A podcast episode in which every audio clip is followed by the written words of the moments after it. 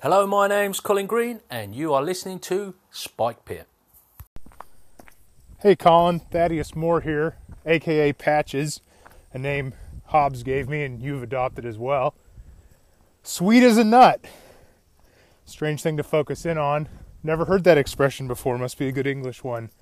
Enjoying the show. Keep up the good work. You're always good company on my lunchtime walks. Thanks. Thanks for calling in, Thaddeus. Um, first time calling for you to the Spike Pit, and um, thanks for the thanks for the praise. And um, yeah, sweet as a nut. That is a good old English phrase.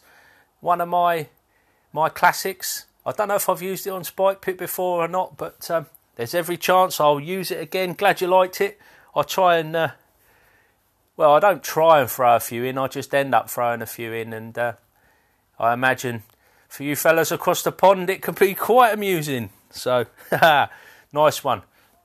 And um, You'll be glad to know I've got one of my patches sewn onto my coat, my OSR one, and I just uh, realised only the other day that uh, I think you might have drawn a bit of inspiration from the the um, the Conan uh, film graphics.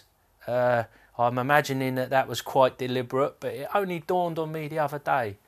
So yeah, nice one, and uh, yeah, I hope to hear from you again soon. Hey, Colin, Cody M here. Hey, man, thanks for shouting out my game. I uh, I really appreciate it. I didn't, for those listening, I didn't ask Colin to do that, so it's really cool that you thought about me, man. Um, so no one showed up, um, and I guess that's partially my fault. I don't think I tried hard enough to recruit players. It was very last minute on my part. I felt like anyway. I think I put it up like Thursday that I was going to be running a game on Friday, and anyway, um, yeah, I just uh, appreciate the call out, man. And I will, um, I'm gonna try again, and I'll let you know. And um, yeah, definitely want to get you guys in the in the UK or wherever you are um, involved with the games that we run over on the Audio Dungeon Discord. So I will keep you guys posted, and uh, have a good one, Colin. Talk to you later. Bye.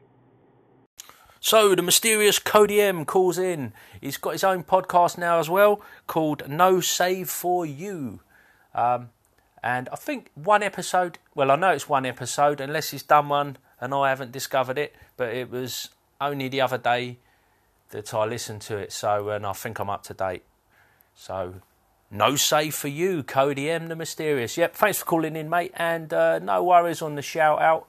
I'll give you another one now because Cody is running Friday night again, I believe, last time I heard for you guys over in the US at some sort of US friendly time, and he's doing his own ver- version of a sort of uh, 5e with an OSR feel, which I think is a cool thing to do. And uh, the way he's doing it is using the basic rules with some of his own sort of um, house rules, and he's pinned um, a link or something like that. I think it's a link but he's he's pinned it in the, the Discord at Audio Dungeon. So if you're playing, check it out. Get yourself a character rolled up, and um, if he's got spaces, join in because um, I think it'll be a good one.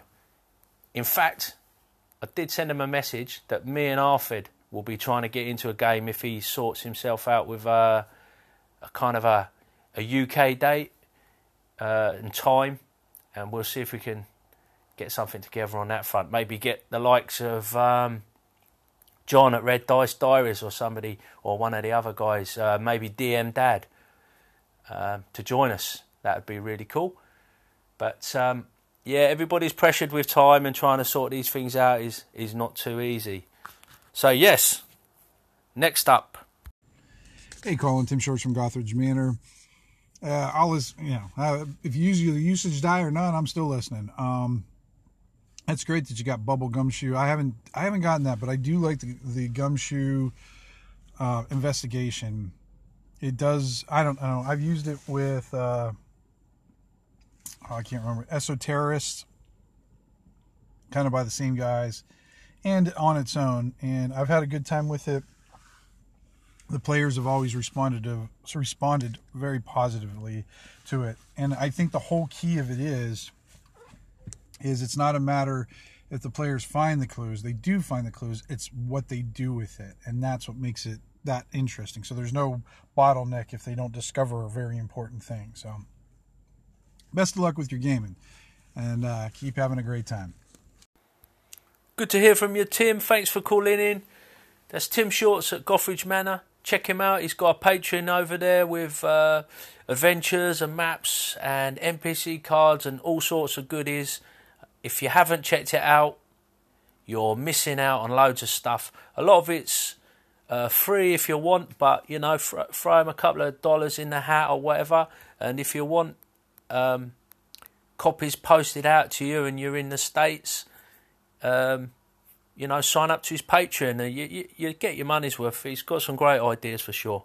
Anyway, yeah, Bubble Gumshoe Tim. Um, it was the investigation was the main reason why why I got it. I've heard a lot about the gumshoe system. I've never. I oh know. I tell a lie. I have played gum, uh, Bubble Gumshoe once, and we had a great game. It was a convention, Concrete Cow, that I've talked about before. Um, and I loved it. And I thought it would be a good one for the kids. It's got it's a little bit older, so like not for super young kids, but you know teenagers really. I think could have good fun time with it, and you could also make it a little bit more Scooby Doo, and um, that's always been popular in our house. And uh, when I grew up, I loved Scooby Doo and stuff like the Red Hand Gang as well. No one ever talks about the Red Hand Gang. I think that was a Canadian thing and the BBC, back uh, when I was a youngster, used to buy up quite a few Canadian bits and bobs. And it, it uh, was it the Red Hand Gang that turned into the Kids of Degrassi Street, or the, the Kids of Degrassi Street turned into Degrassi Junior High.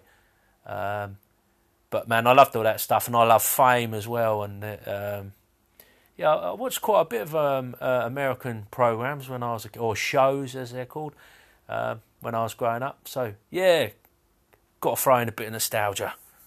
So now I've got another shout out. This time for Ray Otis. He's got a Anchorcast podcast called Plunder Grounds, and if you're not listened, why not? Because uh, you should be. You should be listening to Plunder Grounds. Um, it's named after a zine that he produces, so check that out as well. But part of the reason why I like Ray, other than he's as, sound as a pound, um, real creative kind of type, is um, he's got real sensible things to say and he thinks about what he's doing. Unlike me, he, he has some structure to his podcast and um, did a great one recently about, uh, I think he called them micro games, but he was talking about lasers and feelings. Now, Lasers and Feelings, I've played one time and one time only, and that was at a con, Dragon Meet in London. Uh, we was doing games on demand, and uh, me and Arthur, we had a whale of a time with it. Um, I, I thoroughly recommend it, and it was really interesting to have like Ray's deep dive approach to talking about the design and kind of how with a with a game like these uh, micro like kind of um, RPGs, the way you can hack them, and you know, it was interesting. He he talks about how you know it's a one page rule set. It's one side of A4, and there's so much on there. It, it it's miraculous. I think it's it's like genius. It's it's on a Creative Commons license, so you can come, you can get it for nothing, and there are no end of people that have done hacks. And Ray talks about this business of doing the hacks, and you know gives you gives you ideas about maybe how to approach that and and keep the integrity of the game. And and he talks about some of the the pitfalls that you need to avoid to maybe kind of like to to help you not basically not break the game and kind of talks about staying true to the the ethos of the game and it's just I, I'm I'm not going to go through it all because uh, obviously Ray does a brilliant job of it. Check it out, Lasers and Feelings on um, Ray Otis Plunder Grounds. Oh, I tell you what. The other thing I was going to say, he did. He has done it. He, he did his own hack of it called um, Sorcerers and Sellswords, and I've dug that out again, and I'm I'm looking at that. I'm probably going to run that myself again because I did have a really good session of it. I was talking to Arfed yesterday.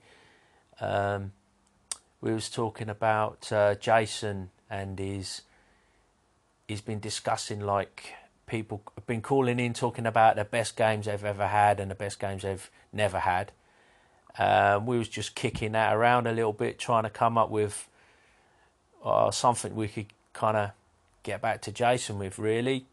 Because everybody, uh, well, it's had a lot of call-ins. People have talked about their feelings on it, but I think what it needs now is a little bit of further analysis and maybe you know, kind of just get a little bit, delve a little bit deeper. Jason Hobbs, the Hobster, is he's keen to drill down and unpack some stuff and get down to some real gold, uh, gold nuggets of um, game goodness. That's what we want.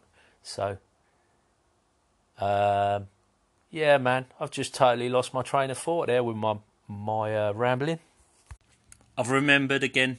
I was just going to say I was going to do a session report because talking to systems, I've checked out Knave, uh, Ben Milton, the guy who did Maze Rats, and as you know, if you're a regular listener, I am a little bit of a fan of Maze Rats. Um, I like the look of Knave, but I had a a fair to middling session with good bits and not so good bits. Like I say, I was going to do a session report. It was going to be this episode, but I feel I've droned on for long enough, and I'm going to have to put it into a separate episode because if I if I do the subject justice, we're going to be here for at least for well potentially. There's a half hour on its own, I reckon. So with that, I am going to roll up. This is my dice within a dice, Maze Rats dice. Well, well, it's not really a Maze Rats dice, but it's what I use. It's from Amazon. And we're going to roll up a 26, which is the flying. So, flying 35. The flying griffin. Wow, that sounds expensive. I'm off to the flying griffin for a uh, uh, a nice claret, I believe. You take care. Thanks for listening. Thanks for everybody who called in. And uh, perhaps I'll catch you a bit later at the Flying Griffin. Bye.